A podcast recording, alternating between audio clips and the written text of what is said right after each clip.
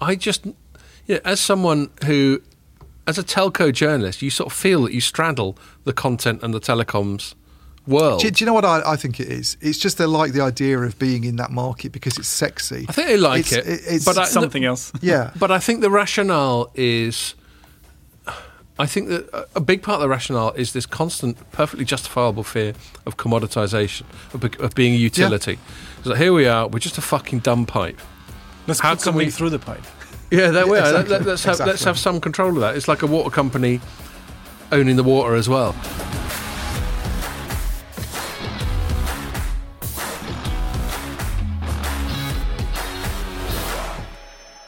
Hello and welcome to another telecoms.com podcast, third from the studio. Let's see how that goes, Pierre, because It's going to be fine. You've been upsetting the people who run the building by get, taking the wrong lift.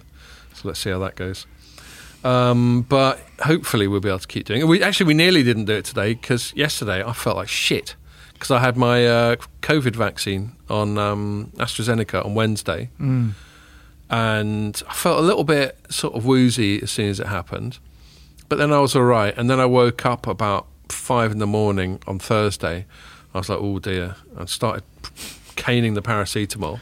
I was gonna- And- no, please say how, How- how, how many grams did you get total. through? Yeah. Well, yeah, uh, well, each time you take two pills, which is a gram in total, two 500 milligram um, ones, and I had that every four hours. So I had about five grams over the course of the day. Mm. And I still felt like shit. So there we go. By the end of the day, it was a paracetamol, not the. Yeah. Uh, Looks like some kind of paracetamol hallucination. Everything turned into a little white pill. Um, and then uh, I was like, all right, okay, you know, one more, see me off. And I sort of slept all right, still woke up about five or six. But I was feeling a bit ropey. I was like, God, am I going to have to get in touch with the lads and say this isn't going to happen? But then by about 10, I was sort of all right. after Uh, the bottle of paracetamol. After I did have I did have paracetamol at eight, but got to midday I hadn't had any other paracetamol. I didn't feel rubbish, so I figured it was over. So yeah, I think And now you have the best medicine of all. and now I've got uh, got grown up paracetamol. sponsored by. Actually, we got a bit of both. We got a bit of Jameson's as well, um, Yeah. which is um, sometimes when me and Ian go for a what like it's really hard to get um, a seat in any of the outside pub situations 'cause Yeah, well, we'll everyone, see everyone's out now. And so then we end up just hanging out on the south bank. Mm. The thing is, there's no bogs, so you don't want to be downing loads of beers. Um, have to keep coming back here. So that's why we bought a bottle of Jameson's, and then you didn't have a bag, so I took what we didn't drink home, and I thought I'd bring it now, just just as well. Because pass me your can. well, B- BT finished off our beers, didn't they? yes, that's right. um, Ian thought I'll buy some beers, and he didn't realise he bought AF, which doesn't mean punk as fuck. It means it means punk alcohol free, which is a bit of a schoolboy error. I just saw Ian. Punk. Yeah. and, It tastes all right, and actually, went honestly. I'm- It- I'm as far it. as alcohol-free beers go, it's not bad. but So it's a good thing I brought the Jamesons back. It is. Otherwise, yeah, otherwise you'd be disastrously sober for this um, pod. yeah. Can't and you that. can't talk expertly about telecoms without having a couple of drinks. No, Right. not to lose been the the edge. for twenty years. Exactly. So, um, so yes. So on that note, what are we going to chat about? We're going to start. We're, it's more quarterlies. There's a ton of quarterlies this week, but in a telecoms context, the most relevant one's Nokia. hmm So we'll talk about them, but there's some others. There's like Huawei, which gave it one. It's one data point sort Yeah, of four paragraphs. I think. Yeah, um, and uh, and makes makes a real virtue out of it. Mhm. Um, I think you covered ZTE, and just today I covered the big US tech companies, which are just making ZTE was even was even less than, than Huawei, I think. Oh, even I mean, less Well, they did actually have numbers, but they didn't say anything about them. It's just like right, yeah.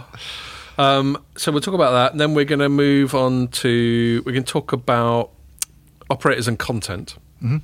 So a couple of stories. Probably the the bigger one this week was that BT's thinking of flogging its sport interests, or at least some of them. Yeah, oh, Um, what, the actual BT Sport? Really? yeah, Champions League? yeah, just whatever it's got, whatever it's ridiculously over, overpaid for. Oh. Um, to Amazon or, or Disney or. oh, or- that's I me. had ITV as well. That's me resigning my BT broadband contract. Right. in. yeah. Really? Um, Oh, yeah. I don't. Yeah. That's the Is that reason the only got reason you have it? so you can watch Arsenal beat. I would love to have every now and 5G broadband, but it's not in my area yet. Um, and then there's also Verizon's thinking of of backing out of deals that no one could ever have imagined would have been bad when it bought 80s and well, bought 90s internet brand. Bought the 90s. Yeah. Bought into the so, 90s. so we can talk about the relative cunningness of operators getting into content, I think. And then we're going to finish off talking about space, specifically low Earth orbit satellites, which are being lobbed up uh, in their thousands. Um, and we're going to talk about who the players are and why, if at all, we should care.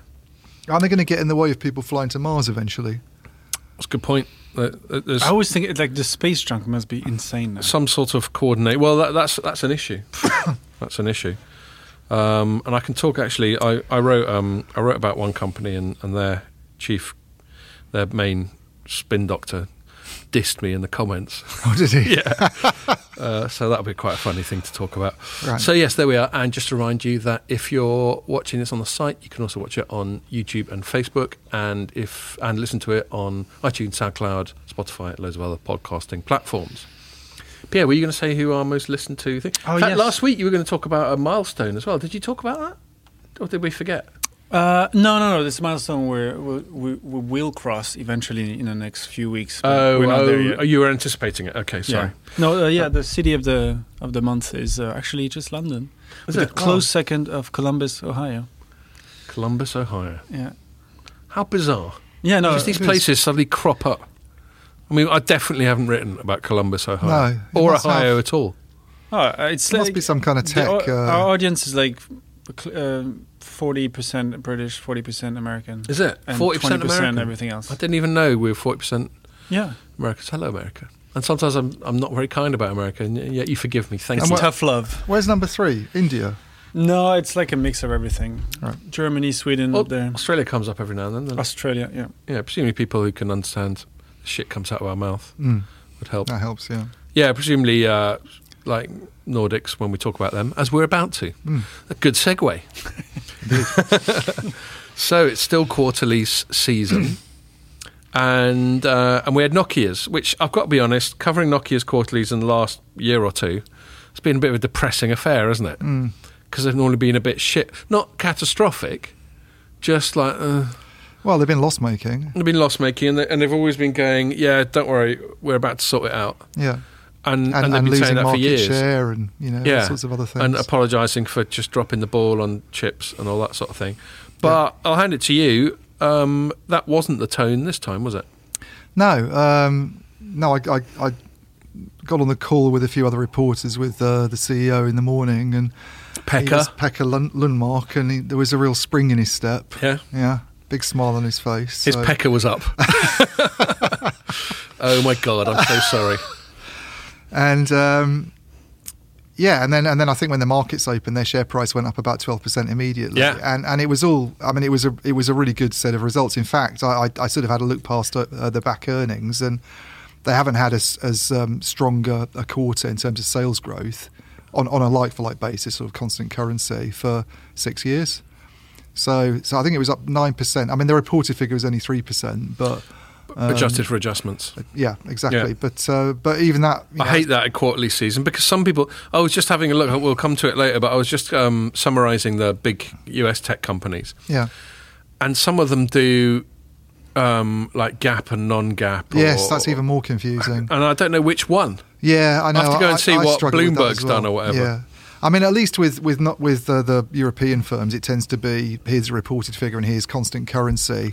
And I think constant currency. I mean, they can't. You know, the currency movements is out of their control. So I always think that the organic stuff is a good reflection of where things stand. And to have nine percent growth is. Is really is really good. I mean, as I say, Yeah. it's not been close to that for a long time. There's been declines recently. Um, and if you look at the detail, I mean, a lot, a lot of it's actually driven by the um, this new network infrastructure business, which does things like um, optical networks and all the fixed broadband So stuff. you might, the audience might remember last week I said one of the only times you and I chat, apart from this environment and then going for a beer after, is when I sort of am confronted with not really knowing what the fuck I'm talking about. Mm. And I call on you, as, as you clearly know what you're talking about more than I do. Not that that's any great compliment. And, Well, I didn't uh, know what I didn't know what I was talking about. well, one, so yeah, well, but that's part of it. it. Is me just saying if Ian's not 100 percent sure, then I don't feel too exposed on. Well, it's the distinction between IP and optical that you're. Yeah, that's it. And then I went and did actually what I should have done instead of bothering you, and just went and fucking did my own research. and and so they've got they've got four bits. They split. Um, Well, it's they- it's fixed IP optical and something else. yeah. Well, I was just about to say it, wasn't I? Yeah, but I can't remember what the other one is. So, So I was about to say what the four bits were, and you interrupted to say that you don't know what all the four bits are. That's what just happened. I know. I know three of them. You've got submarine. Submarine. Yes. Um, so yes, and I was like, okay, there's optical and there's fixed. Well, isn't that the same? It's all fibre, and then IP networks isn't that all fibre? Aren't all three of them fibre? I thought. Um, submarine, at least I can understand. That's a like a geographical thing. If it's like submarine, underground, over the air, and something like that, then I could, you know, I can. I It's deal not with it. necessarily fibre. Well, no, I guess Yeah, not. yeah. But that was my initial thinking, which led me led for my panicked instant message to you. And then, so as you correctly told me at the time, fixed is like sort of access. Yeah. Um, so it's the fibre that goes to homes and, and businesses. FTT, FTTP. Yeah, as well as older copper-based products as well. Right. Yeah. Fair point. And then optical, presumably is fibre, as is strongly implied in the name. Yeah. Um, and and that's but that's more it is, but it's more for the transport stuff. transport like backhaul Yeah. and core sort of thing. Yeah, it's stuff like um, you know multiplexing products and stuff that you have. That's not helping. That sounds like I a mean, it's, bo- it's still boxes. You know, it's not like they're actually sort of selling the the cable itself. Yes, because that's someone else. That's yeah, like um, it's but it's it's kind of boxes that are used At in either the, end. in the transport side of Yeah. things rather than in the last mile. Right. And then IP networks. I looked it up, and there's all talk of routers and switches, Well, which just made me think of Cisco. But it's more to do with you can have optical and IP, and there's an overlap between them. That's not helpful, is it? I mean, IP is like packet switching rather than circuit switching, basically. So, I'm getting out of depth. Yeah. yeah, well, you know what? You know, packet switching is like the language of the internet, as Yes. opposed to doing Internet you know, Protocol, hence IP networks. Um, But yes. anyway, the, the whole thing basically did really well. I think it was up like a fifth or something. yeah, so that was what I focused on in my coverage. Um, it was uh, 28% increase in Oh, revenues even from more, network right. infrastructure business. And within that, the big winner was fixed networks. So Right. it, was, it was this access network stuff. Yeah, So clearly, there's a lot of fibre rollout going on. I would, I would guess from that. Is that a I fair? think there's a lot going out out on in China.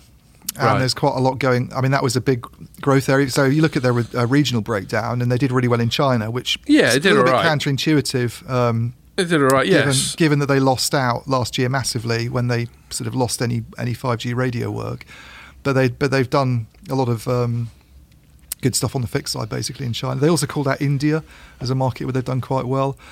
I Yeah. think they've you know there's a lot of European operators that are still rolling out fiber products and.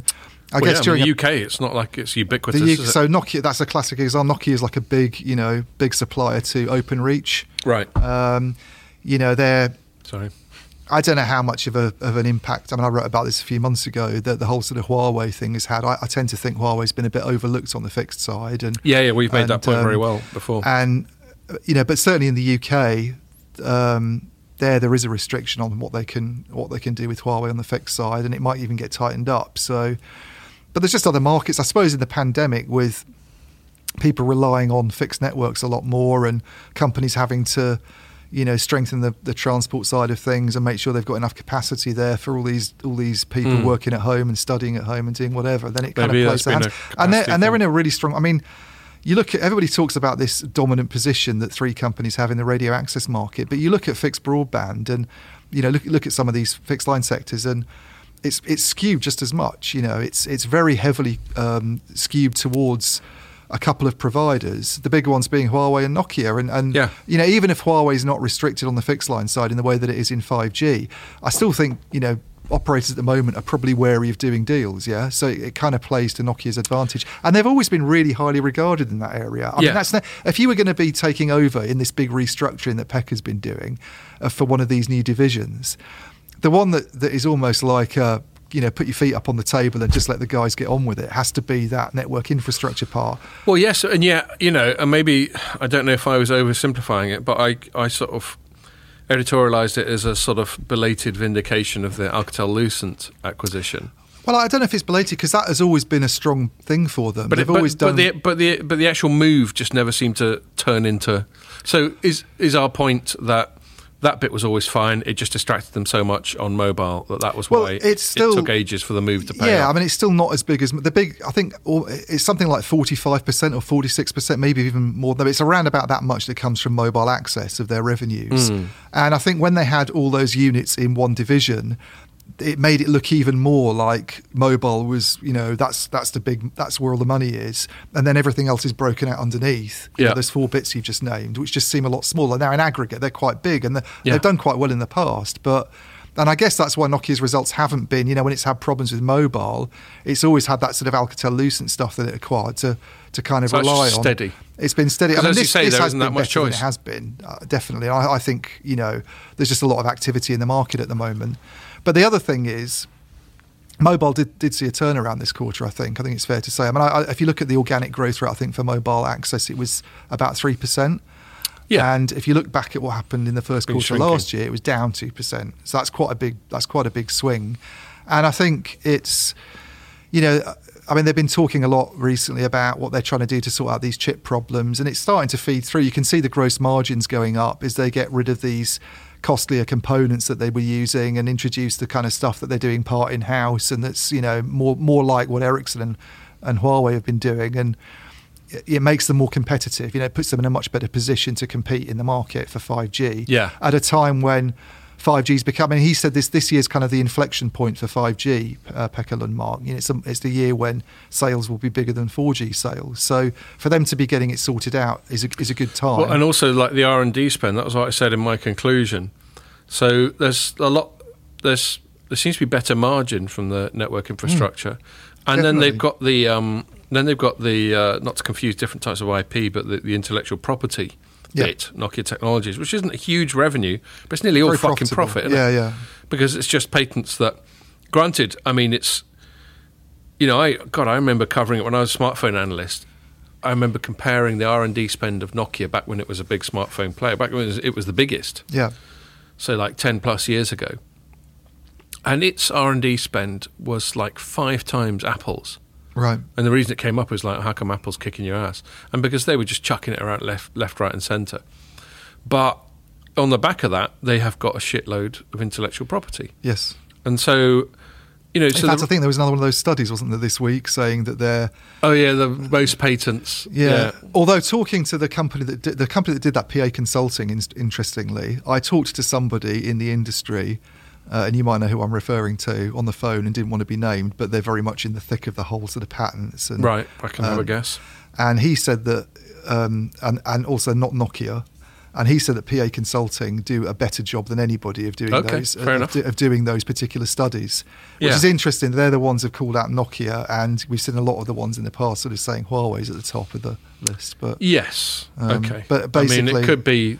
Uh, you know, sometimes. could be when- Nokia's paid heavily for PA Consulting's research, but or it could just be that people recommending them are happy with the outcome rather Exactly. We than that don't- we- we- necessarily we don't know, do we? an endorsement of their methodology. yeah, But uh, whatever.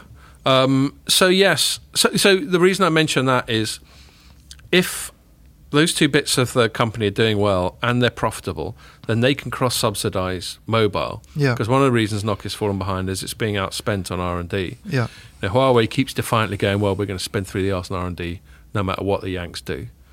Um, Ericsson's whole revival has been on sacking everyone and spending the, the the cash they save on. R&D. And that's basically what Nokia is This now is basically doing. just one bloke and, and, and a sort of aircraft. But, but this is this is hangar the, for the the move is now happening in, in, in Finland as well. well, that's You know, what I'm saying. Uh, Yeah, yeah, but it helps yeah. if you've got some margin somewhere in the business because that money's got to come from somewhere. and it helps to be net net profitable, which they haven't been for a while. I think they swung to a net profit, and Yeah. and, it, and it's it's two it's a couple of things. It's like you say, it's the patents business just being all, all sort of pure profit. It's improving margins at the mobile business now that they're sort of phasing out these costlier products, and it's the cost cutting program. Yeah. So they've you know they a couple of years ago they had 103,000 employees. They're now down to something like 90, I think, and they're trying to get down to, to sort of 80 to 85 in the next two it, years. it feels Um, we've we've both said it before. It definitely feels like Ericsson felt a couple of years ago. yeah. Um, and I remember when Ericsson first started posting better results, we were like, okay, you know, let's not break out the Yeah. Aquavit yet. But this is looking promising. And then it's been sort of relentlessly not very exciting. I Yeah. think we, said it in the last week, didn't we? Boringly steady Yeah. progress. Yeah. Um, but that's how you like it, and that's how investors like it. Yep. I think my tenor, my tenor is, is now up to about nine quid in Nokia. Actually, do you know? I, I think I've always been selling Nokia short. It's not like it ever went down twenty five percent. No. I think it. I probably I probably lost a quid, and now I'm only fifty p down. Yeah, Let's yeah. put it that way. But the, the the other thing with Nokia, of course, is the um, the, the backlash against Huawei, which Yes. is is you know Which they'll never directly reference. you know, I still think I, I still even though they're they're working hard to correct this problem that they've had in 5G and and and certainly that's feeding through and you can even see that in the results on the gross margins. I still think there's a perception that they're probably in radio access. They're probably the sort of number three player, you know, in terms of their competitiveness at the moment. You know, it's it's Nokia. Ericsson, yeah, it's Yeah. it's Ericsson, Huawei, Nokia kind of thing, or Huawei, Ericsson, Nokia. Yeah, but and I mean um, that probably always remain the case as long as China keeps. Well, I don't, I don't know if it, if it always will. I mean, I, Tommi Uitto, who's Well, the guy who's, sorry, who's head of mobile access, is very keen to make out that back in the days of 4G, Nokia was regarded as the real quality player. You know, if you wanted top-notch products, that was you know. But and, I and seem you to look at remember. the- do you remember like Nokia Siemens and all that? They Yeah. always seem to be having a nightmare on their numbers. But yeah, maybe but they it's were the just same too issues as they've had with with. I think it's just merger problems. And, right. Um, you so the quality of their gear was always up to scratch. They were just kind I of think fucking the I think the accounts up a bit. quality's always been been very very high, and Fair I think enough. they've they've stumbled in 5G because of a few things that we've talked about lots before, and they're sorting that out. But at the moment, I think one of the reasons that that you're seeing a, an improvement in certainly on the sales side is this. Um, you know, is this sort of backlash against Huawei, which Yeah. has been going on for a while, but I think it's just starting to feed through really now with with companies doing. So, classic example is the UK where we are. You know, BT used to use uh, what Huawei and less less Nokia in its network. You know, sort of two thirds Huawei, one third Nokia, and is now kind of recalibrating to bring Ericsson on board and beef up Nokia's position. And you know, Nokia's picked up work in you know other other European markets, as has Ericsson, and. You know, they they kind of they can boast some sort of market share gains in the region, Yeah. thanks to that. They've had a couple of big setbacks. That's the thing. They've had this, um, you know, they've had this upset in China, obviously, where they wanted to play because it's such a big market. So even if you get a tiny share, you're still making a lot of money.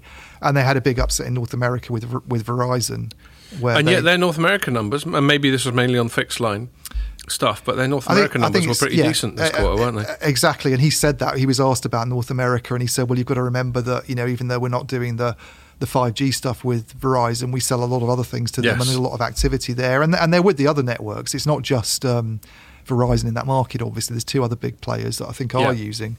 Um, Nokia, unless I'm mistaken, I think they are using Nokia. So Verizon, Hans Vestberg just be like, I'm not using Nokia. yeah, Like, so it's a big Nokia. loss, obviously, and, it, and it's had an impact on the numbers. But um, but I think they I think they're turning it round, and it's it's the best. You know, it's it is probably the best mobile quarter they've had for quite Yeah. a long time. Fair enough. So I, I, I, I dwelt almost entirely on the fixed, but that's because that was yesterday, and you were lucky you got anything out of me yesterday, if I'm honest. um, so I found an angle. I thought that'll do me. Yeah, I mean the fix was the, the fixed was was a big story, it's a big growth story. Um, okay, cool. I mean, I'm going to move on from that just because there's lots of other quarterly stuff going on. Before I get into, onto big tech, um, yeah, the the Chinese vendors Yeah. have, have offered some kind of yeah, not much, but Hmm. um, So I think I covered Huawei's ones, but you tell you Yeah, I mean, I, I, I with it. found it. uh, There's not, as you say, there's not much detail. There's four paragraphs, but I found it interesting just because it's. I think Bloomberg was reporting actually when they covered their, um, you know, when they covered the annual results that the fourth quarter of that year was was a dip for the first time in, in ages. But I never saw a specific release from them about Q4. Right. So it was almost like Bloomberg got sight of something or talked to somebody that revealed that information. But this was the first clear people example. with knowledge of the matter. Yeah, this is the first clear example I could see from Huawei that revenues have gone down, and they've gone down quite a lot. It's 16%, I think, was the drop. Now, a lot of that will obviously be because they sold sold the Honor smartphone business. You know, this is a report, this is Yeah. a reported figure; it's not organic. But at the same time, there, you know, there's quite a lot of pain showing up on the on the phone side. Generally, I mean, you cover this more than I do, don't you? The counterpoint numbers and, and strategy Yeah. analytics and all those guys. The market share seems, from Oh, what I looked at, to have dropped. and even in China. right, So you know, so the problem is, yeah, they flogged Honor. So there's a there's a sort of year on year and sequential thing there. Um, but most of the, I think that most of their sales were still Huawei branded, certainly at the premium end. Yep. Um, and yes, there was, uh, yeah, there was. I think some counterpoint numbers just showing that Oppo and Vivo. Do you know? Actually, I didn't know this. So there's Oppo, there's Vivo, there's in the in the UK you can get OnePlus. There's there's another brand that's just doing well called Realme, Right. um, and they're all fucking owned by the same company. really? BBK. Even Oppo and Vivo. I thought Yeah, Oppo and Vivo owned by the same company. Oh, I never knew BBK that. it's called. I Wow. thought OnePlus was Taiwanese. Nah, that's that's an offshoot of Oppo. Oh, I Um, didn't know that. I thought Oppo and Vivo Are you were. sure? Well, they're all How owned. dare you, aren't sir. they all owned by um, Xi Jinping? indirectly. well, they, they certainly they certainly aren't coming out with a phone call called the Winnie the Pooh phone. Oh, put no, it that sorry. way. I got it confused with. Oh, I'm um, definitely not going to China now. No. Um, but uh, Yeah, yeah, it's all they're all based in Shenzhen. Yeah.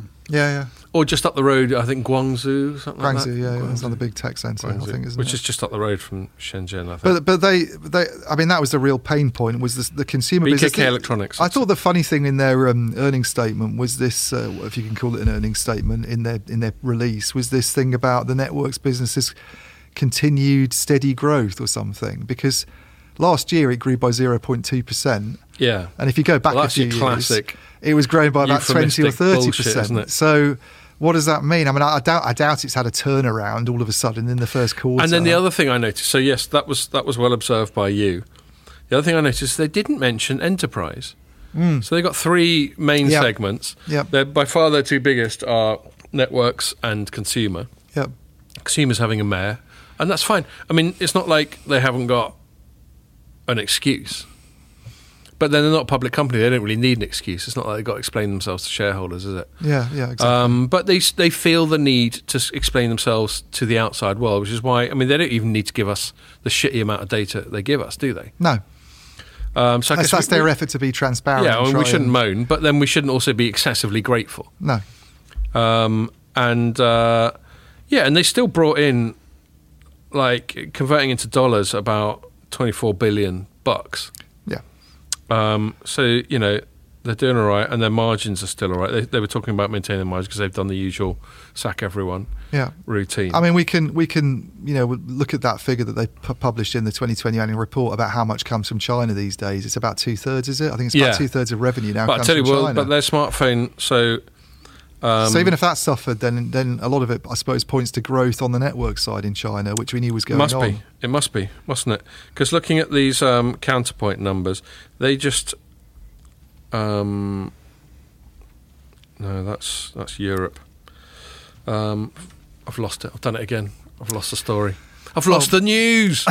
um, but but yes, I, I know that um, they are now a distant third behind Oppo and Vivo. Right. which is um, so basically there's only three main Chinese vendors if you think about it. If you discount ZTE, you can't really be asked anymore. Um, What in phones? yeah, Yeah. um, there's Huawei. Yeah.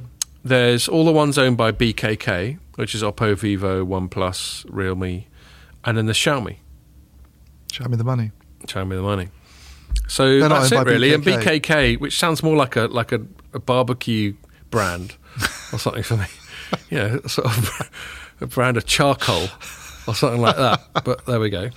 Um, but they they're really kicking ass. I mean, you see Oppo everywhere. If you go on um, if you go on uh, operator sites in the UK, there's Oppo everywhere Yeah. and OnePlus. Well, they're- I just they're bought um, sponsoring all just sorts of bought things Izzy. I bought my daughter a OnePlus. OnePlus make really good phones. Yeah, and it was it was really marked down because it was like the the generation before when they were just launching a new one, Yeah. and it was really marked down. It was like I don't know, three hundred quid or something for a fucking top end phone. Yeah.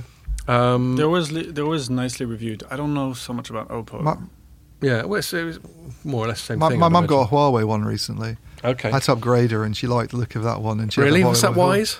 Well, my dad was standing in the background going Chinese spying, Chinese Well, it's spying. not just it's not that. I mean, the reason Huawei's numbers are going off a cliff Android, yeah. is yeah, well, that's the big one. You know, it's I think still quite underreported. Probably not by the geek press, Yeah, but you know, if you can't get full fat Android. yeah.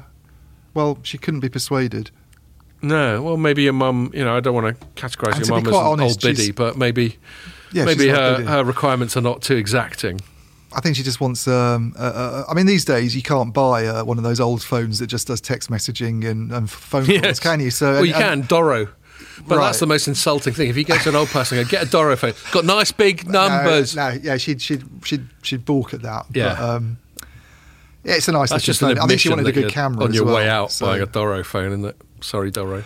I mean, going back to Huawei, I think the uh, like you say, the, the surprising thing was not not any mention of enterprise, considering that Yes. had been the high flyer in 2020. So I don't know what that means. Whether we should read an- anything into them not saying anything about enterprise, but it's certainly a lot smaller than the other two divisions. But it, it was way up, I think, 2020 results, and that's the one they've been talking a lot about. You know, all this um, talk, you know, all this discussion about expanding more into software and IT and Yeah, trying and to they do just things in launched a bunch of cloud stuff this week. Yeah. Exactly, Um, exactly. They have. Yes. It was weird. You're right. It's weird. And the th- see, this is the problem with this. Yeah, it, it sounds a bit sort of xenophobic, but it's accurate. This is quite a Chinese approach to sort of semi-transparency. We're going to pretend to be transparent, but only tell you some stuff. Problem with that is, you know, and I God, I've I've had this conversation. In fact, I've had this conversation with Huawei's um, PR people. Do you remember I mentioned um, a few weeks ago? Um, we were talking about their numbers and how they they'd still managed to maintain a really great sort of margin in spite of everything. yeah. And then I just looked in there in what they published, that stuff that was properly audited, Yeah. and I saw that they paid half the tax they did the previous year. And I just I, I didn't even editorialise that. I went, well, that's one way to keep your margins up. And um, and Huawei's sort of PR people were a bit like, oh, what are you trying to say? Uh, and yeah, you could tell they were a little bit like, all right, Scott. Yeah. Um, and I and I just said, look, if you're gonna, because the thing is, they didn't they didn't annotate it. There's this halving of tax, and I'm sure there's perfectly good reasons for it. But then they didn't explain it. If they just had a little asterisk going, yeah, we pay half the tax because uh, we wrote yeah, off, yeah, yeah. we wrote off some shit that got Well, and then up. when they complained to you, they didn't explain it either. So Yeah, well, quite. And so this is this is back to this thing. Now they've gone and been semi-transparent and told us some numbers, but left some out. yeah. So that makes us speculate. And of course, you're always going to speculate that if they don't say something, there must be something Well, I think my Huawei pieces are usually just sort of fifty percent speculation, and I, mean, Well, I do a lot of speculating in stories anyway. But um, Me too. but uh, there's a lot of speculation. laugh. There's a lot more speculation with Huawei stories, Yeah. and you know, the, the, actually, the net income was up even more. I think, wasn't it this time? I mean, part of that was because they had this big patents payment, which they haven't. Um, uh, Yes. had before because they've started charging for the um, for the royalties in a way Yeah, that, that- even, even that I don't get. You don't just suddenly start charging for shit and everyone pays up. yes yeah I mean, they must have always been charging for it. They've just tried, they're just trying to elevate it in their accounts. yeah yeah You can't just go from. It's not a switch. No. Well, I think one of the one of the things that's that's helped them a bit on the um, profitability side is is just cost cutting. I mean, we you know you look at the results in previous years, and they always seem to be this company that grows massively and has thousands more employees every year. But if you if you cut out R and D, which they're obviously investing in a lot and have sort of ring fenced, Yeah. the rest of the organisation has lost loads of employees. Yeah. I think staff numbers are down. Six or seven thousand, I think, last year. I mean, it's a big company. It's, you Well, know, they had it's, to. It's, I mean, you know, talking about a, a, company with what 190,000 employees altogether, but you take you, ca- you a lot of most those. of them will be quite most of those are R and D now, apparently. Right. Like I think over half of the employees are counted as R and D employees. Wow. So if you take those out and then you look at this drop that's happened outside R and D, it's quite a big chunk of the workforce that's gone because if of, you're in, like, marketing or whatever. Yeah. And they've obviously said, look, we need to keep uh, the R and D focus because. Otherwise, China's going to fall behind the US technologically. not that not that Huawei's Jinping's gonna have a strategy is in any way aligned with that of the Chinese state. We we must hasten Of course not. Um, and, and, and they're trying to cut in other areas. But uh, you, you wonder how much that's going to hurt them, though, uh, uh, in a way, because they've always. I mean, maybe maybe Europe's not as much of a consideration anymore now because they're sort of getting booted out. I mean, there was even a story today that I think Mary wrote about about Telecom Italia Yeah, turning away from them. So, you know, I'd, I'd still think that things aren't good for them at all in that region. And, and then maybe they're always going to get work in China. It's not like they have to market things there. Um, Yes. you, you just get it. Just- Um, You, the only marketing you need to do is have a so maybe a they direct can, line to yeah, maybe they can get the rid of a huge a huge amount of the marketing and sales function they've had simply because they're sort of saying, well, we, we don't we, we don't well, want to win also, I think I mean, like anymore. my experience, like even when you remember when we went to um, Wuzhen Mm. And um, we were being sort of looked after by uh, a lady who worked in marketing called Nicole. That was a sort of anglicised name. yeah, God knows what. else. I'd, love to be able to read Chinese. It's just so cool. What's Cheryl's Cheryl, who we deal with? yeah, um, she's got her, her proper name's got X's in it. Sh- Shubeja or something, Something like that, But I, yeah. I, yeah. Anyway, and Nicole, but then chatting to her, um, yeah, they, they sort of, you know, they like a rotate Yeah. in China. So she was in like marketing and PR then, but she'd been like a boffin before, and she was really sort of highly credentialed, and she was just happened to be in a sort of marketing and PR phase of her career. Right. So it's not just like you know a dilettante who's just you know as a graduate just thought fuck it, I'll give PR a The marketing people have got PhDs as yeah, well. exactly. but but the flip side is presumably you know as, as they obviously employ quite highly credentialed people, even for looking after idiot English journalists, um, their, their wage is probably quite high across Yeah. the board. Yeah. So yeah, that was just my guess there. And what about ZT? So I didn't look at that.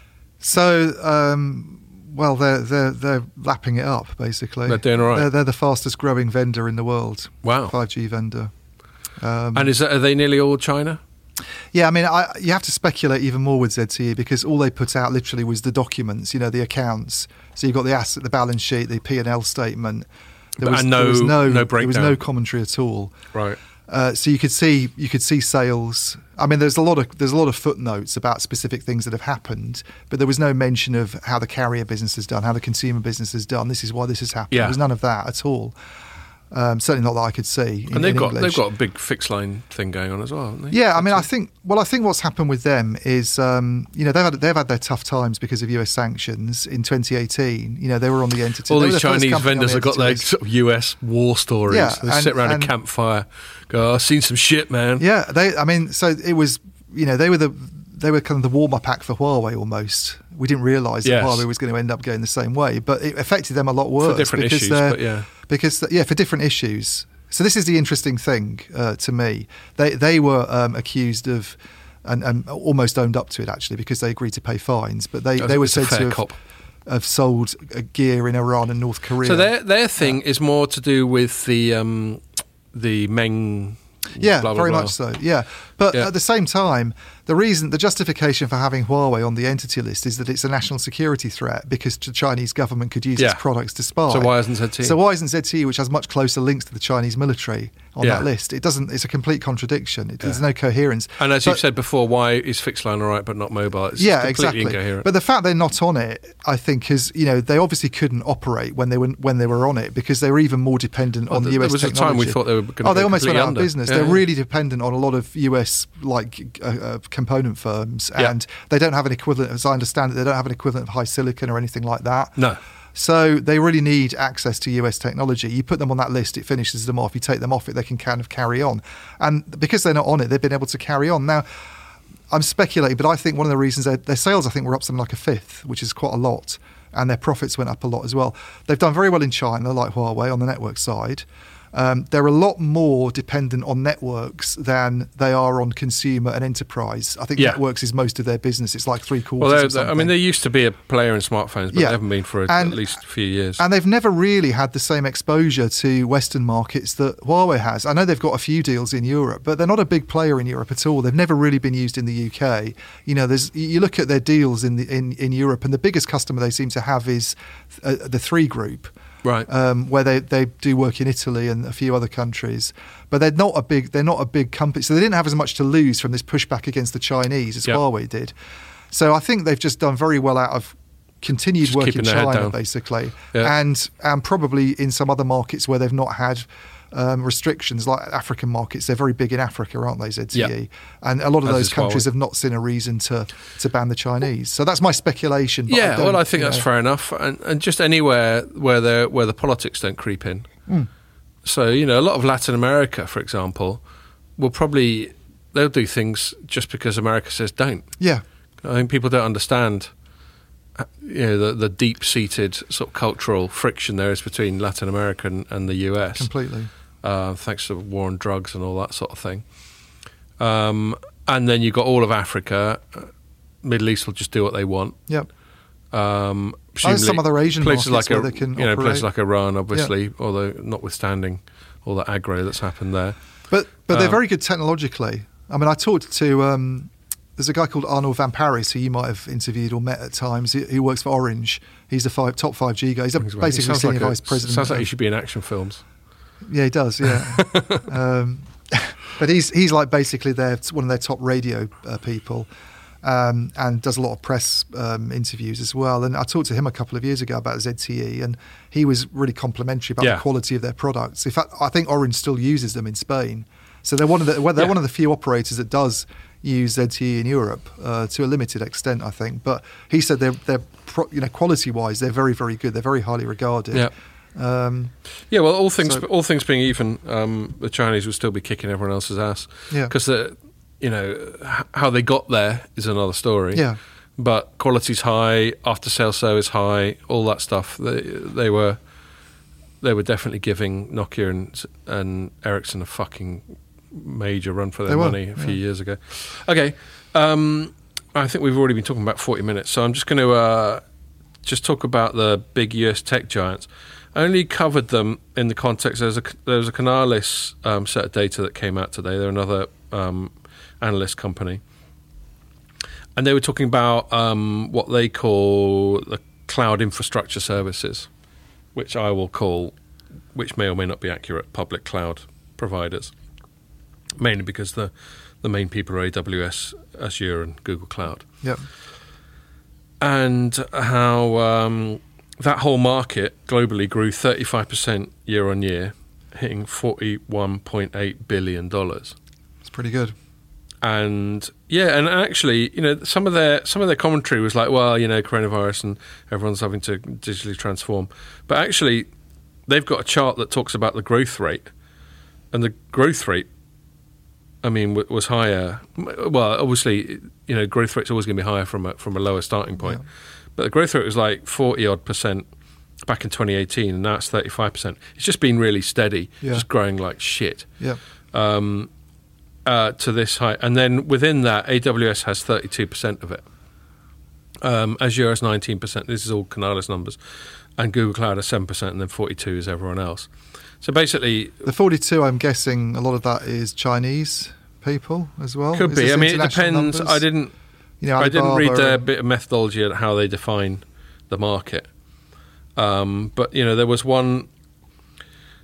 There was one bit where um, uh, one of their analysts said it's not just a contest between the cloud service providers, but also a race with the on-premises infrastructure vendors such as Dell, HP, Right. and Lenovo, which established competitive as-a-service offerings.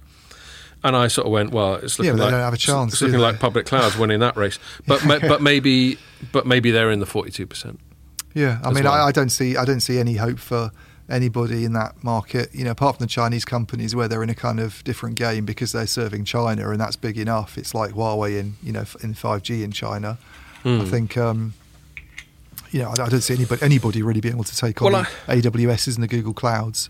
No, well, so the only good news. So you and I both agree that we're sort of appalled at not just the size of them, because uh, you know my my, my right of centre free market sensibilities always tell me not to um, disapprove of success. You know, just because a company's doing really well, Yeah, are we supposed to? Are we supposed to applaud enterprise, applaud hard work, applaud um, getting off your ass and and create generating wealth? But then if you do too well, go whoa, Yeah. that was too much. So ideologically, it creates paradoxes for me. yeah, But then on the flip side, you know, as I've referred to Adam Smith loads of times in the past, when companies do have a monopoly or an oligopoly, then they start distorting markets, and that's our concern. I mean, it, you know, one consolation is at least within this oligopoly, the other two are growing faster. Um, uh, so, um, but, but, but, so AWS grew uh, th- grew thirty two percent again. They like the number thirty two percent, but Azure grew fifty percent and Google fifty six percent. right. So at least there's a bit of jostling for position there. Yeah. It's not all just AWS. It's just that every time we cover it, it seems like like a telco has just gone fuck it, AWS. You you do all our stuff for us. Yeah, and, and and it hasn't happened that much in telco at the moment. It's coming, I think, and the, the big deal that we talked about before was the Yeah, Dish one I think, one, last yeah. week. But I think it's um, it's not you know we don't we don't write about what other sectors are doing in terms of the public cloud, but No. I think that transition's been going on in some of them for a long time. And um, I mean, I, I was on a call with um, Orange's CTO uh, about a week ago, and and someone, not me, and, and it was one of those questions that gets submitted by someone typing it in, and it just got read out by the PR people, so you couldn't tell who it was. But someone asked the question, "What's your feelings about the public cloud players, and what what would you give them, and what would you, would you hold back for yourself?" And and he basically said, "Well."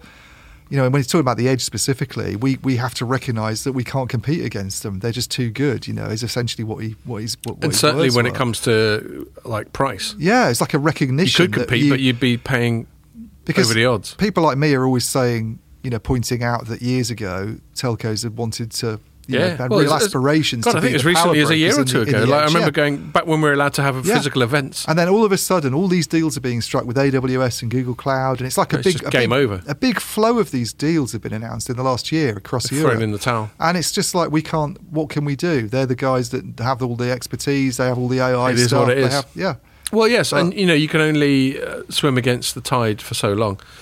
It's just a Yeah, bit liked sad. Your, uh, your spreadsheet, by the way, that you. Oh uh, yeah, so I was just I was just going to mention that. So, I you know I was thinking about writing this stuff up during the week. I, I I'm generally not a fan of writing up quarterlies, whether it's operators. I, I'll I'll always do vend, big vendors, Yeah. but operators not so much, and big tech companies not so much. It, al- basically, off, often we cover these just because there's not much going on. We sort of fuck it, we'll do some quarterlies. Yeah. you know, we all know the drill. Um, but I'd been aware of them. I just hadn't covered them, and then this Canalys thing came up, and it gave me an excuse to just quickly collate numbers of the big five. So you know we've been talking about how Fang doesn't really work because no one cares about Netflix. Yeah. But you can't say Fang without an N because then you get in trouble. And then you've got to have Microsoft in there. So now you've got two A's, a G, and M, and F. So there's a sort yeah, of Scrabble yeah, thing. Microsoft is. Uh, I, I never thought about that actually. They've got to be, be in there. Shouldn't it? Really? Well, yeah, or sort of GAMAF. Is that one that people use? No, I'm just wondering. I'm just doing. I'm just doing. Um, not acronyms. What's the word? Anagrams. I think FANG's rubbish actually. As, as Yeah, a, as no, a, as Fang a- can fuck off. Like you say, no one cares about Netflix. And exactly. So we got. We could. We could have GAMAF. We can't have. We can't have FAG. That's what we know we're not allowed. But we can have GAMAF. We can have about Mag- Magaf sounds better. MAGAF. MAGAF. Should we Make have MAGAF? America great as fuck. Yes, MAGAF. Yeah, people might get upset because they think you like Donald Trump if you say MAGAF. What is that? Am I- MAGA as fuck. Or something. Ah, oh, because right. MAGA was his thing, wasn't it? Make right, America yeah, great. Yeah, anyway, of course it was. Okay. so Hasn't well, Joe that- well, Biden that- just, I think uh, the fact that will annoy me, that. the fact that will annoy people is reason enough to use it. So we're going to go for MAGAF, which is which is Microsoft, uh, Apple, Google, Amazon, Facebook, of which Facebook is actually a fair bit smaller than the rest, but it's still huge. Pierre, do you want one of these? The what? Jameson's. No, I'm good. No. Right, you just sort yourself out, mate. There's, there's not much, not that much left anyway. Um, and you know, I collated it all. Amazon brought in just just as just Q1 brought in over hundred billion dollars in revenue. That's pretty Um, good. but they don't have much uh, margin because most of it is just you buying pointless shite off Amazon, um, of which they presumably make I don't know a single figure percent. Groceries and stuff. Yeah, exactly. Or or, or you know T-shirts. whatever cack it is that everyone buys. I still end up managing to spend hundreds of pounds on the goddamn site every month. Yeah, yeah. Um, and so their margin's only 7%. But then within that, um, you've got AWS. If it wasn't for AWS, their margin would probably be like about 2%. Right. Because AWS margin's great. And then you've got Apple. They brought in nearly uh, 90 billion. Um, oh, and by the way, you know the key thing from this is, is actually a change. So Amazon's revenues, this is this is Q1 and this is year on year change. So versus Q1 2020, 44% up for Amazon, 54% up for Apple, 34% up for Google, only 19% up for Microsoft, and 48% up for Facebook. Wow, Facebook did well. I know, So all the all the pressure it's under, and it's still. and they're and, and what? But so this, out. so this this is interesting though. This you know the the whole sort of um, let's not advertise on Facebook anymore thing that happened last year, when everybody said let's boycott it because of its. yeah, well, they, they did all right. That's obviously not really had an impact. Then They has did it? all Or. I mean, their revenues long? are their revenues are like much lower. They're 26 billion compared to obviously Amazon over 100, even Microsoft's 41. But look at their profit. Um, so the profit changes are interesting ones. So profit, profit change, 15.5 billion, was up 44%. They're the shittest. Their profits up 40%, they're the shittest of this lot. Then you got Facebook, whose profits are up 94%. then you got Apple, whose profits are up 110%. You got Google, whose profits up 163%, and Amazon's profits up with 224%. See, I- and that's because of AWS. The issue I have with it is, like you were saying, it's not that you you don't want people to succeed, but when you see such a small number of companies reporting these outrageous growth rates, and everybody else is there, sort of limping along, Yes, I know. you know, like crawling towards, And we've the- just got through a, a once in a generation catastrophe. yeah, it's you sort of think mm, Which- it's, which a bit, made me feel bit of a shit all of here yesterday. going on. That's, Yeah. that's kind of getting worse. So Yes. Well, exactly. And and it, I'm being honest. It leaves me with a conundrum because fair play to them. I mean, they've largely done it on merit. There might have been a little bit of sort of. You know, like, like I think it's Facebook's merit- always think getting done for sort of predatory M and A. Well, I think it's merit at first, and then it becomes network effects, doesn't it? yes, and, and a bit of predatory M and A. So Um, yeah. we all know Facebook bought WhatsApp and, and Instagram, but everyone let them do it. Yeah. Um, I wonder what the new iOS update is going to do to the numbers. Yeah, so the iOS update is to do with like privacy and, and how Yeah. it's going to enable sort of targeted marketing companies like Facebook and, and Google to sell their main product, isn't it? No, the the phone now is going to ask you, do you want to be targeted across all apps? So there's an opt out rather than You'll be able to say auto. no. Yeah, so you, it's easier to opt out basically. Yeah, exactly. Yeah, that's why f- Facebook was quite pissed. They were, and apparently there's been lots of stuff in US press like Wall Street Journal, New York Times about how um, Zuckerberg and Tim Cook don't exactly see eye to eye. No, I've heard that as well. But none of these CEOs look like people you just go out to the pub with, if I'm honest. I'd like to think they meet somewhere in a cabin and they thumb wrestle. I don't think they're the sort of people who go out to the pub. Are they? At all.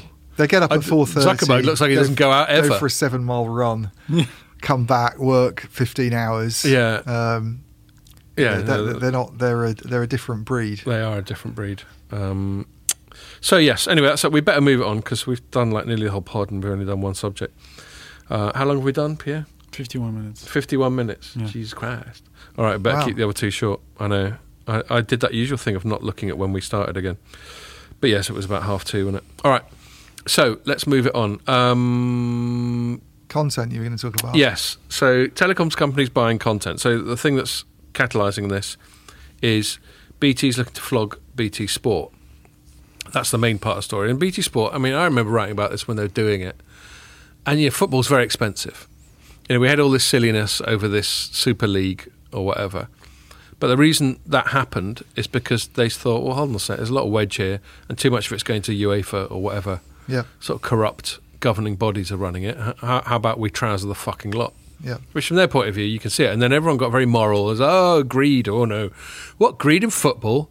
Never. Never. Yeah. yeah. and obviously, ever since the Premier League's been going, there's been a ridiculous amount of money. You know, how much, how much it cost? Do you ever go to, Hi, not, not Highbury, where it's called, Emirates? Do you ever go to Emirates? I've been, yeah, but usually on the cheap games, which were like 20, 25. But normally is it's like 100 cup games or something? Yeah. Normally, what's a normal league game? Yeah, 100 pounds. Yeah, 100 quid. So 100 quid to get into Arsenal. I'm sure it's the same for Spurs, which is my team. Uh, buying a top costs about another 100 quid. Um, you know, and so if you're going to be a, like a dad doing the whole cliche, getting your kid into football, that's costing you. But their real money is through the telly. Um, and, and that's where B, that's why it's relevant to this BT. You know, they, they got a piece of that. They didn't buy that many games, probably about 10% of the games, something like that, do you reckon? But spent No, a huge yeah, a bit amount. more. I'd say 20% of the Premier Okay. League ones. Yeah. Well, they're, they're they're spending. I talked to um, Paolo Pescatori about it, and, uh, And this is his wheelhouse. I mean, I know he talks I- about a bunch yeah, of stuff. I know, but he really knows the media and telecoms. Yeah, and I got on the phone with him, and he was, you know, he's very insightful about it. I mean, he reckons they're spending. Actually, it's in their reports anyway. They are spending up to about a billion a year on rights. Right. It's a not lot of just. It's not. Ju- it's obviously not just the Premier League. It's across all the things, and then there's rights for some other sports as well. But it's it's well, it Champions League is probably the most Champ- expensive. yeah, and then you've got you know, but it's not just that. Then you've got studio costs, you know, and all the production that they incur. Talent, yeah. Yeah, it's a huge amount of money to to invest basically to have this like business. us. I mean, how much does this studio with us in it? Well, that costs a lot of fucking money right now. and and, and it's, not really it's not really paid off for Gotta them. put a you price know? on it. It's not really paid off for No, them. and so that's so that's the interesting thing. It isn't just that news in itself. So I want to ask you, um, what do you think about the original rationale of telecoms getting into content? Did you were you ever sort of convinced by it?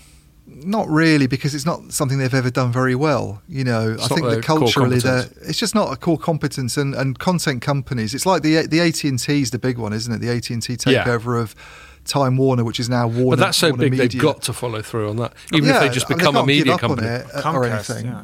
But they're just they're they're culturally very very different things, and the kind of people that are good at running content businesses aren't the kind of people that are good at running. But what about the what about the presumed synergy? So the reason they did it. So the other the other story that came out this week. Again, this was a sort of rumor. I don't think it's necessarily been substantiated that much.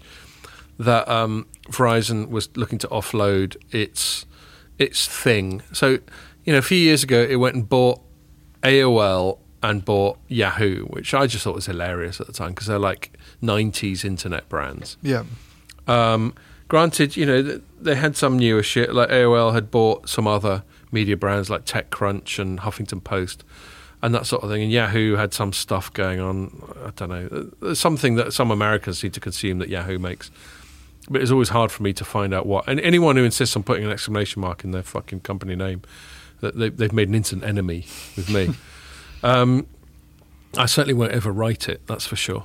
Just like which, I won't write the question mark on which either. I'm not having it. oh yeah, yeah. Anyway, um, but I was just like, and they were like, oh, there's advertising and, there's network effects and, and we've got this audience and that audience and, and then there's a Venn diagram.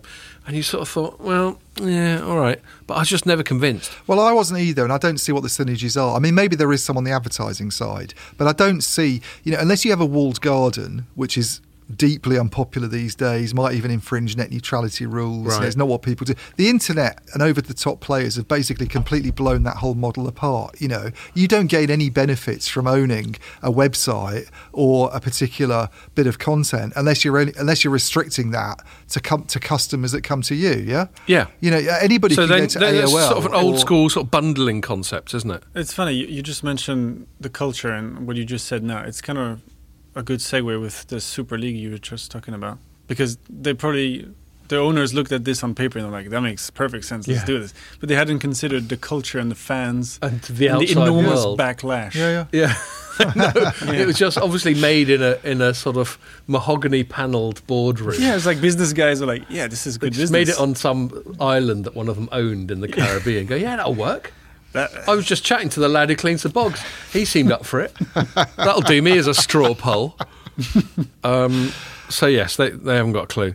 Um, But uh, it's but it's not. I mean, just going back to BT specifically, it's quite Yeah. interesting. If you look at their, you know, you might have thought, okay, they own a bit of the Premier League and they've got some Champions League rights and they've got this TV content. they got the This is- Champions League rights. Right, there you are. This is this is this is really going to work out for them well in terms of driving consumers to their services and and you know in terms of what people are spending on their accounts and it's it's never really been that obvious. You know, if you look Hmm. at the, I mean, I think they started off providing a lot of the stuff free on the TV side generally, and then started charging for it. Well- but if you look at their broadband ARPU, and this was pointed out to me by um, another analyst, Kester Mann, who we sometimes deal with, is at CCS Insight, it's gone down actually at BT in the last couple of years. which is the They're not- ultimate you know, that's the ultimate gauge. Because I mean, that was the, that was supposed to be the point. You you button it's supposed to create stickiness. It's supposed to create stickiness, boost spending. It Yeah, and like Pierre that. was just saying, he's he's a BT broadband subscriber, and and the sport was is a sort of big part of that for you. I forgot about the UFC as well. That's on BT as well. I mean, That's true. Yeah, you get a bit. the only UFC. thing I can think is that maybe they'd have done worse if they didn't have t- of the TV and the sports. Maybe they wouldn't have had as many broadband But customers. maybe, as but they maybe were, Pierre's but- not a typical BT subscriber. Maybe most people don't give a toss. Like when I had BT, so my broadband's now EE, funnily enough, Yeah, um, which is a they still a different brand from BT. I find it bizarre that you get people you phoning up EE saying, "Do you want to be broadband." Broadband when you're on BT?" But it's better. I've got a better deal than I ever got from BT, so it's really Brilliant. perverse. Um, but when I had BT, I had the sport, and I just never used it. I don't know if it was a product of like the age of my family. You know, my kids are a bit older. Mm. You, you presumably get a bit, bit of Pierre time every now and then where you just get to watch sport. Mm. I just never felt that I got access to the living room telly. Yeah. So even if I wanted to watch the football on BT when I had it, Well, I- the I other never thing is, actually it's, used it's it, because it's only, you know, it's only what ten percent of Premier League matches. It's quite Uh, It's like twenty percent. It's a game at least every weekend. okay. Sometimes more. There is a game a weekend, then, and okay. then it's. But you got to be more into football now. I mean, would you watch like two teams you didn't give a shit about? Are you that interested in football that you? Well, I mean, I, I this week this week I watched uh, last night, the night before, the night before, all three, the two Champions League games and the Europa oh, League. oh, so you're just more into Because they football were now, hi- they were big games, you know. That's fine, but you're just more into football now. That's that's, that's cool. Yeah, I, I, I wouldn't have watched it unless it was Spurs or, or something. No, had a- sometimes on the weekends it's emotional like investment in. Wolves against whatever, and yeah, I'm like, I'm not Wolves watching against that. Sheffield. Yeah, I'm not watching that. But No. but for co- for a company spending this much money on rights, yeah, a billion a year, and all the studio costs and all the production costs, there's not been, you know, No. I don't think we could say there's been a good return on investment on what they've done.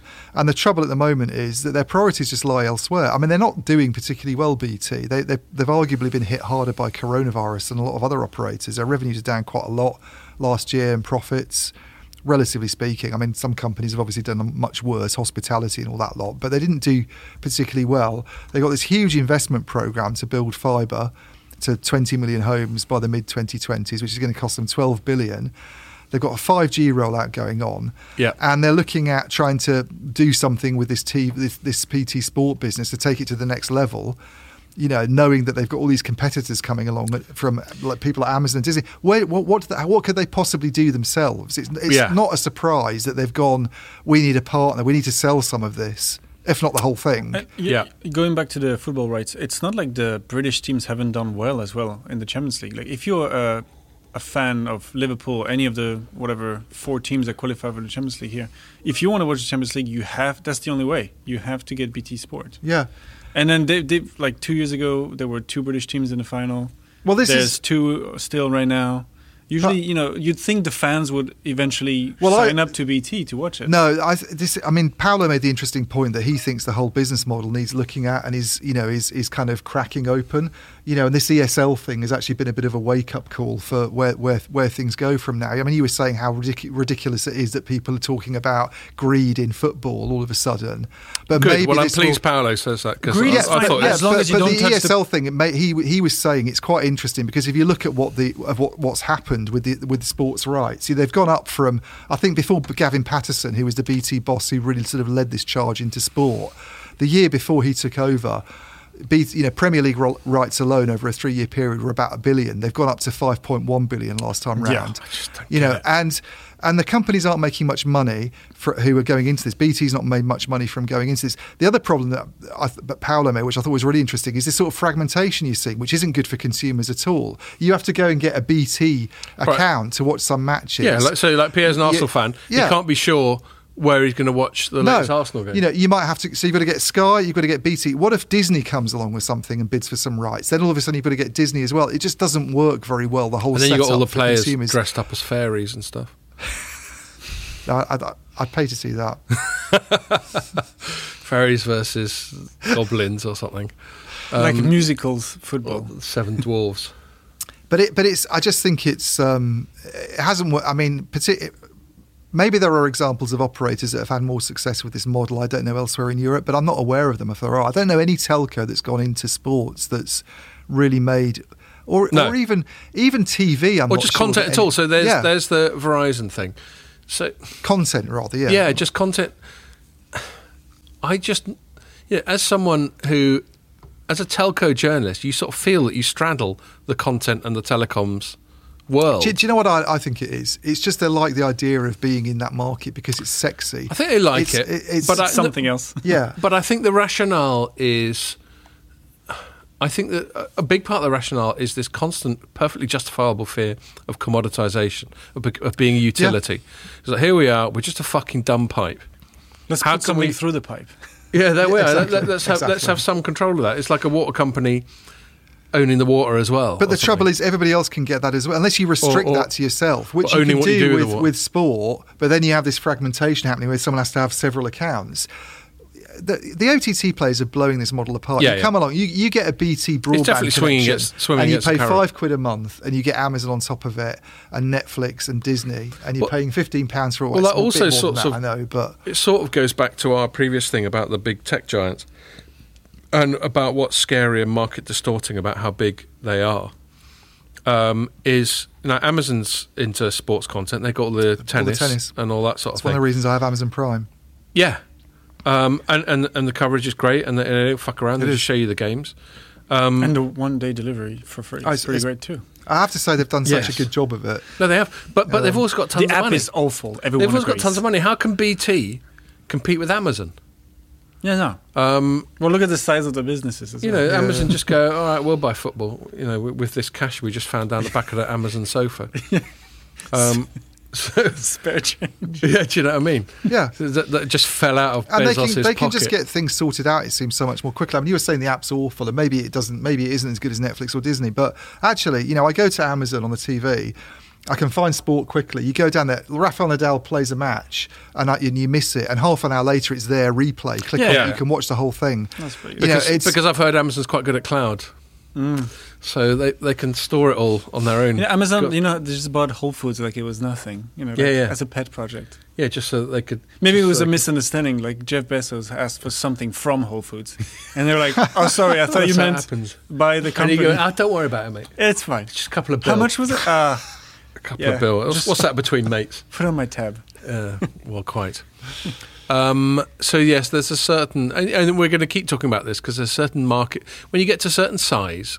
This is kind of going back to the old thing that I was trying to move on, but you know, as I'm meandering, the the fact about this is kind of how I reconcile my doctrinal free marketism with the need to keep an eye on these people. It's because you get to a certain size and you, it, there's like a gravity. You just it's like a black hole. There's just an intrinsically distorting quality to just your size. Yeah. You do anything at all, it's going to distort markets all around it like a black hole. Yeah. Because you just can't help it because no one can compete. You can just chuck money we at also. And start I- seeing like conflicts of interest. You know, like like NBC owns uh, NBC broadcasts the Oscars, for example, and NBC obviously is the same company as Disney, and so then there was this It's whole thing about like and- the Oscars starting to push Disney movies and stuff. Yeah, And yeah. People were like, "Why are these. Disney actors coming to talk?" Even though there's no Disney movie nominated, it's, it, it's So um, But but but I think one of the problems with BT's, and this gets to your point about you can't compete with them. BT's sports service is a part of its TV service, yeah. And apart from sport, it's pretty thin, yeah. There's not a Yeah. lot that they have actually that you'd want to sign up for. No. Certainly not compared to going to Disney or Netflix or, Or Amazon. or Amazon or all these offerings where you can get almost anything you want really at the moment. And whenever you want, like yesterday when I was really feeling it with this vaccine, like after I'd just about got some vac- some Nokia quarterlies out of my system, I sort of slunk into bed in the spare room, lobbed on Netflix and watched about four episodes of IT Crowd because that's about all I felt capable of doing. I think I nodded off while I was doing it. so yes, um, yeah, to draw a line under that and move on. Uh, I'm not surprised to see them pulling out of it not just because of the market forces we're talking about now, but I think the strategy was a bit shit to start with. The remaining one is AT and T because they're the ones who've bet so much bigger. I know BT spent a lot on football rights, and I know Verizon spent a bit on M and A of, of Yahoo and AOL, but none, none of that comes close to what AT and T spent No, on Time that's- Warner. Do you know how much BT. BT Sport is per month here for the app? No, Eleven pounds a month. is it? So They, used to you be seven, and they went from seven to eleven. and they want you to pay more for that than you do for Netflix. Exactly. Or for Or Amazon Amazon. Prime. True, Amazon, where you get all your groceries, Yeah, yeah. a- any with you no still have charges. to pay for the groceries, to be fair. Yeah, but but free delivery. Yeah, yeah, yeah. Um, and any all the content they've got, all the tennis, you know, it's And what, also, six uh, quid, seven quid or something B- at the moment. BT I mean, Sports used to have all of the UFC. Now the really, really big fights, you have to pay extra on top to watch it live. Yeah, it's just not going to work. so this, this is the and, problem. and, I'm- and you could buy the if if I wanted to, I could also just subscribe to the UFC app, Right. and that will get every, give me everything. Yes. I was gonna say, the problem is here I am sort of saying how wonderful Amazon is, and that, that's that's the issue, isn't it? You know that we Well. we, we realise these companies are too powerful. Well, that's but we've- I'm, I, uh, but it I'm just hooked works. myself. That's what we've mm. chatted about. Well, uh, it's going to be even worse for me because certainly sometime in May, I'm going to publish my book on Kindle Direct Publishing. Shameless plug. Then Shameless you, plug. Then you really are a slave to the Amazon. Uh, Identity Crisis. Look out for it. Um, Is that what it's called? Identity Crisis. Yeah. Um, and you know, and one of the reasons I'm doing it is because I don't like the thought. Yeah, it remains to be seen whether anyone thinks the book's any fucking good, but I just don't like the thought. The way publishing works, you know, is they take most of your cash. The way things are going now, people can just trash your book if it becomes controversial, if it becomes a little bit. But if you, know- get sued, they'll help. I don't know. I'm just not sure what they do. They just seem quite parasitic. Um, whereas KDP, you can get like 70%. You know, let's say you stick it up on Amazon for a fiver, you get 70% of that, £3.50. Hmm. Um, whereas I think going through the publishing route, you end up with like 10% or something yeah, in your sounds pocket. about right. Um, I used to work in book publishing. Oh, okay. That sounds about right. right, that sounds about right. Yeah, well, after, after all the, you know, and then you've got agents That and various other years ago, but various other middlemen.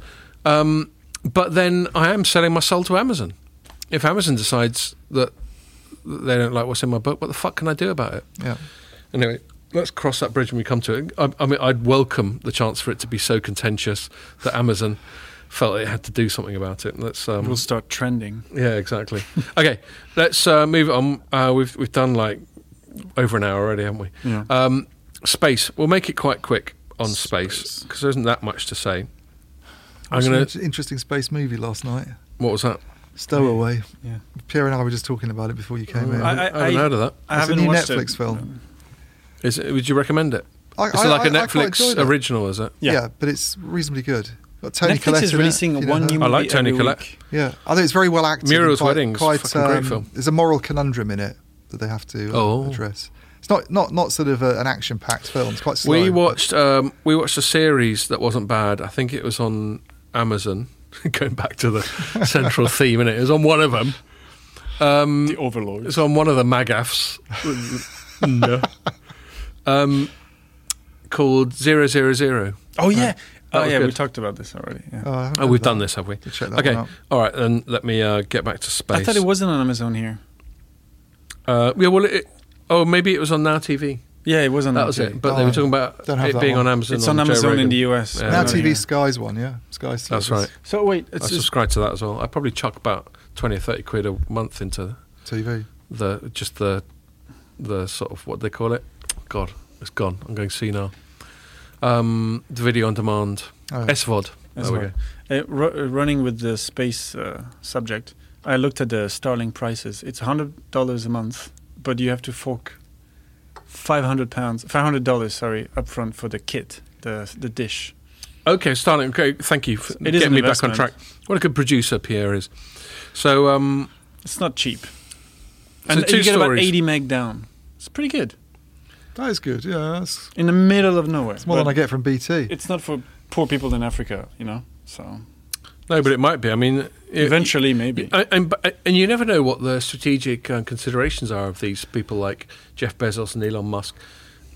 They might decide it's worth chucking 10 billion at uh, uh, appearing philanthropic, But also- because it helps them in other areas. I'm thinking like these these things will be good in countries that are oppressed, you know, like where they regulate the internet. But then, yeah, how do you get that dish in the country? in but the you first still place? need you What still if need get ground caught? infrastructure. Do you know what I mean? And then you, There'll be how do you hide the dish? You know, there'll be people driving yeah. around going, "What's that dish doing?" Yeah, like are you Yeah. in Venice? This would never be allowed in Venezuela, or No, in no. some countries in Africa. No way. So, um, so two stories I wrote. I wrote a headline that said "Eutelsat, Sac, Sat, chucks 550 million dollars into the OneWeb bottomless pit." OneWeb is a company that went bankrupt two years ago, and they're into a thing called low Earth orbit (LEO) satellites, which is which is what um, the Elon Musk company Starlink, uh, SpaceX, does. And SpaceX is actually the the first mover Yeah. um, and they've already got about a thousand of these little dudes up there. But it's it's such like a, a mundane thing for them. I didn't realize. Like, oh yeah, we launch like every week they launch a bunch. It's like a yeah, just lob them up there. yeah. And low Earth orbit means less than uh, two thousand kilometers, I think.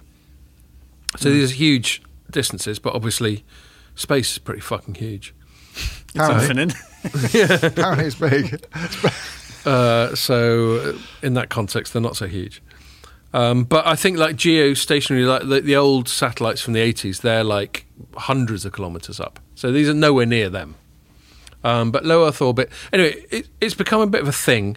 So OneWeb is an interesting one. One of the reasons they're interesting to us as English people is, or British, I should say, is that our government bailed them out. We like bailing out failing companies. That's we do one of the things nowadays. um, and uh, yeah, um, this was about two years ago. Oh yeah, it was the start of the pandemic because they keep, they just seem to always need more money. Aren't there some Indian investors involved? Yeah, so it was the British government and it was um, Tata, something like that. Or, Or no, it- it, it's or, or, or Bharti. Bharti? Yeah, yeah, that's true. Sorry, sorry, it's India. one of the two. yeah. Sorry, India. I'm Or- or- confusing or your big tech company. um, I think I've probably written it somewhere. Um, Bharti Global. There we are. Got there, not Tata. Before the Tata people write in. Um, and uh, and SoftBank got involved before they went bankrupt, and they got involved again because SoftBank he doesn't give a shit. He just chuck money at everything, Yeah. except me. If you, I should if, get in touch take, with if you make enough bets, a couple of them will work out. Yeah, yeah. This is base, he's, he's is just, he's just a complete gambler. Yeah. He's the sort of person who goes to Vegas and just puts a mill on red. just fuck it, doesn't even look. um, and uh, yeah, and then, and then the story was that Eutelsat, which is uh, I think a French um, satellite company, decided to chuck half a bill into the pot. Isn't it? Yeah. Is it sort of a pan-European thing, Eutelsat, or Yeah, I get think it's mixed up HQ'd in stuff. France, Right. but yeah, it probably is pan European. Everything's got to But be pan European. like like Ian was saying, sorry to Sorry. to interrupt. What's what's the who's the end customer on this for this? Of all these LEO things, well, no, no, the- OneWeb in particular. Well, but that's a good point because I was looking. Uh, I'm going to lead up to this actually because there's a reason I started looking into it, which is I wrote a headline that said Eutelsat chucks 550 million into the one one web bottomless pit. It's a typical Scott sort of slightly RC headline, but you know I didn't just make it up. But it's called bottomless pit because the only time I ever write about OneWeb seems to be with them just getting another half a bill off someone. Yeah. It just seems to be a bottomless pit. Um, anyway, and then uh, someone commented, and they said, "Really? What a dumb headline." It is very far from quote a bottomless pit. OneWeb is heading to be a fully funded, equity and no debt global operator by mid 22. What went before has gone, making OneWeb under its new owners and management the best LEO economics in the market. I thought that sounds a bit propagandary. it sounds like somebody who works there. Uh, who Just was a this? bit. Who was this person? It's then? called Chris McLaughlin. Mc, McLaughlin? Something like that. Um, and then I went and Googled him, and turns out he's their main flack. He's their main comms right. guy. Okay. Could have put a different name. Well, no, but fair play to him. I mean, his, his email address was at oneweb.com. oh, there you go. Okay. Hmm. Um, anyway, and so I just answered. So he, you know, he'd given us that sort of canned, that boilerplate. We're going to be great, and I just said, "Is that what you were saying before you went bankrupt?" and he hasn't responded. And I just thought, you know, I mean, it's a bit of a glib thing. I'm sure there's lots of reasons why it's a different situation. I think what I was really just trying to point out to him is like, look, if you want to, if you want to get cute, don't do it in the fucking comment section. I just don't understand what OneWeb's supposed to be. Who's it? Who it's supposed to be serving? Well, yes. or- So yeah, Um, so that's what I was leading up to. So looking into this before I gave him a bit of lip on the comments, I thought let's find out who this Chris McLaughlin is. And he he'd gone on um, he'd gone on a BBC thing with Evan Davis talking about the satellite industry, and he he he'd been um, lobbying well or communicating quite a lot about the whole thing. And he was saying that we're mainly like a B2B, like for businesses and all that sort of thing. So we all assumed that LEO was basically um, connecting the unconnected. You know, that Google Google Loon or whatever. Yeah. Just all these people who can't get fixed line. Yeah, and I understand Google Loon and, and Facebook Aquila or whatever it is. All that I've got stuff. it mixed up probably, but yeah, I, Yeah, I can yeah. understand why those companies. So I thought it was in that general mix, and, and f- maybe it is. Yeah, but, but- it's British. But yeah, it happens to be British, although to the extent which it's British uh, is So is diminishing it by the connecting day. people who still wear kilts and and and say Yeah. we want our freedom? yeah. sort of like a smart distillery or something. Um, but uh, but yeah, I mean, he didn't go into detail on this thing I listened to, but he was talking about um, like more B two B thing. Right. And I'm just trying to imagine, you know, we've got all this industry for Bu- businesses in the Highlands. whatever point we're at with industry. Um, No, he didn't specify the Highlands. Y- Those businesses in the Highlands definitely need satellite connectivity, though. I could see well, yes, a need the for sort that. of goat farming Yeah. or something. Um, but yeah, I don't know. That I can sort of, you know, this is a sort of limit of our own imagination. But I, I can imagine there are times where having absolutely seamless, geographically unconstrained connectivity would be a useful thing. Mm. Not having to hand over from one cell to another. You know, IoT. We know there's not much money in IoT, but obviously a big thing with IoT is crossing borders. You can't have to. You don't. Have, you can't be dealing with shit like roaming with IoT, can you? No.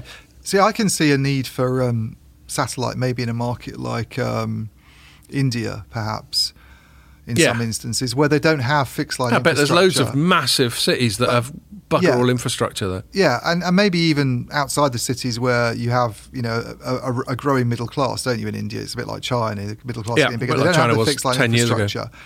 If you can do it, if you can put these satellites up there, and and your costs per home passed or whatever, it, it, however it's measured in that instance, is lower than digging up streets and putting fibre lines down, and then you can provide a really competitive service as well. Okay, I get it, but that never really worked out for satellite in the past. It's so like it's like we're we're happy it's there that thing, but we're not sure what it's for. So there's two things about LEO versus normal. So there's LEO, MEO, and GEO or something like that, which is just like concentric layers of an onion Yeah. further away from the surface of the Earth. The thing about LEO, there's a couple of advantages. I mean, the biggest one that I got from day one was um, latency. Ping, yeah. Yeah. Um, so you know we, we know that, that, that there's just a, there's just the speed of light. So physical distance has has an effect, and LEO is a hell of a lot closer. So the amount of time it takes for a signal to go up to the satellite and back down again is a lot less than it is to go up to a great big old 80s geostationary yeah. thing. Um, and there's thousands of these things all swarming around the place. Yeah. Um, Creating a lot of space debris. well, yeah. So I'm going to lead up. That's that's that's that's the other thing. Oh, yeah. That's the other thing I learned from from looking into this guy Chris, who's trolling me on the comments. Um, OneWeb. So there, there was the other story I wrote is that SpaceX gets approval to lower its LEO. So it was a, it was applying to the FCC, the American telecoms um, regulator. It had a license to send a shitload of satellites up to about a thousand kilometers, and it wanted them to send up more like five hundred kilometers because that's where all its ones are. And apparently, you know, if you're clever like Elon Musk, you want them all together so they can all buzz around like like little fucking satellite insects, Mm. all t- chatting to each other. And and everyone else, OneWeb included, including this lad Chris, who's who was hassling me on the comments. We're just going, nah, you can't let that happen. That's bullshit. It'll all end in tears. And there was a thing about a week ago where they, they claimed that that a OneWeb satellite and a SpaceX satellite nearly crashed into each other. Right. And and the thing is, the only way you know, if you think about the physics of orbit, they don't just sit there. They've got to be whizzing round Yeah. because the centrifugal force has to counter the gravitational force. Yeah. So there's a certain precise speed they have to go at in order to stay at a certain altitude. And then you get the movie Gravity, the disaster. Right, I've never seen that. Yeah. That covers all Well, that, that. that's that's Yeah. basically the consequence of OneWeb. is it? The Do you- consequences of do you reckon- OneWeb for do you Sandra Bullock. Chris McLaughlin was involved in making that film. No, he, he'd have been he'd have been opposed to it. He- so this is bad. This is bad PR for OneWeb. right, this there we are. I might have to write a shitty comment on their story. Um, and uh, yeah, so these things are buzzing around. And obviously, if there is any aggro, uh, it's looking like it's a bit congested there. And if they start smashing into each other, obviously there's the, The worry about stuff no, the- raining down on us. Well, it's But they can all the- start yeah, the- taking chunks out of each yeah, other. and the debris hit another thing, and another Exactly. thing. It's, Yeah. it's all just for it. whizzing around. It doesn't just the debris doesn't just sit there; it's whizzing around. Yeah. So they were lobbying against this, and the FCC has decided, nah, you're all talking shit. Go ahead, Elon. S- send them down to 500 kilometres instead of 1,000 So kilometres. his Starlink thing. yeah. What what's that all about then? Who's, Well, that's the same thing. But who's he trying to serve? I don't know the precise business model. Um, a- another comment, actually. Should give him a call. I might get him on the phone after this podcast Mm. actually, and Mm, get Elon. should we, should we see if he wants to come on? if he's not on Joe Rogan skinning up, If he's not on Joe Rogan, he might want to come on the Yeah. telecoms.com it's, podcast. it's directly equivalent in terms Pretty of much. reach. um, so Yes. So um, I mean, all your comments are good. uh, All your questions are good, and I don't have the answer what the business model is for LEO, but people are chucking billions of dollars at it. Well, they're obviously seeing something, and presumably Yeah. the people chucking billions aren't stupid people. Some of them. But it's not so- obvious, is it? No, it isn't because obvious it's, to me. it's, It's the reason. because, because satellite didn't work. I was in. I got into telecoms originally during the satellite heyday. Actually, Right. that was. I worked for a con- consulting company called Analysys, and all Analysys their big Mason. projects when I first joined, back when I was even younger than Pierre is now, were Wow. all satellite projects for companies like Iridium and Teledesic, and they had plans. And this was before the days when we had mobile data on on terrestrial networks. Oh, this was So- like in so the the- sixties. Yeah. So, the, so, so, so the, the business model made sense then to a certain extent because they, the plan was to put the satellites up and provide internet connectivity for people on laptops and even phones and stuff. And you thought, oh yeah, okay. But then terrestrial came along and sort of destroyed Yeah. the destroyed the arrangements. You know, the plan. it feels So- like people have been trying to get and they're money out trying, of to, they're satellites trying to get forever. on, and I can see it with marine. I can see it with remote, you know, disaster relief. I can see it in remote areas, but it's very niche. For the army. I just don't. The Yeah. army. I just don't get Military it in a in a kind of mass market No, context at so- all. Oh, With we're the improving about- capability of fibre, the improving capability of five G, I don't get what use satellite is. We were talking about this uh, before the podcast, and I was telling Ian, there's probably like rich people who have ranches in the middle of nowhere. They, they'll be able to afford it. Yeah, and that's and that's all fine. So we're trying to work out: is there a mass market thing or is it a B two B thing?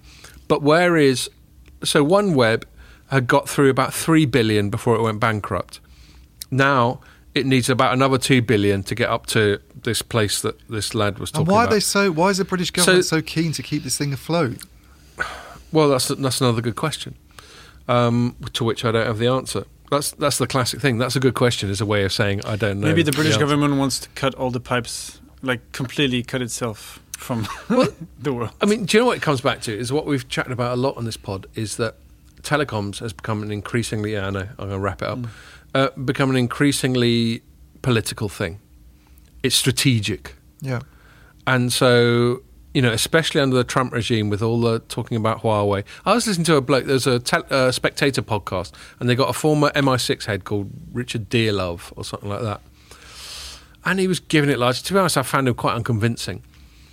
But um, but he was just saying, I can't believe Boris Johnson was even going to let Huawei anywhere fucking near our networks. And I was like, well, hold on. It wasn't a problem in 4G. Yeah.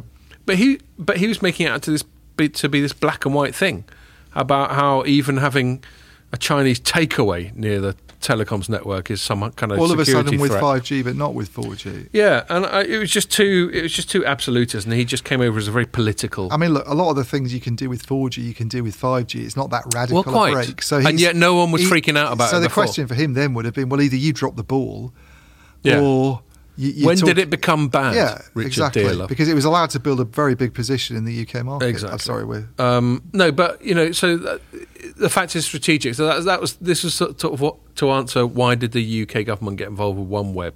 Maybe they just thought this is a way of seizing back a little bit Yeah, just so we control have it. of these Yeah, things. we, we have this now. just so we're involved. Yeah, Um, for the future. So yeah, we better wrap it up there because we've gone longer than even we normally do. So We uh, longest one ever. Longest one ever. I know it was all good fun though. Yeah, quality. Uh, quality. All right, thanks a lot for bearing with us, and make sure you join us for the next one.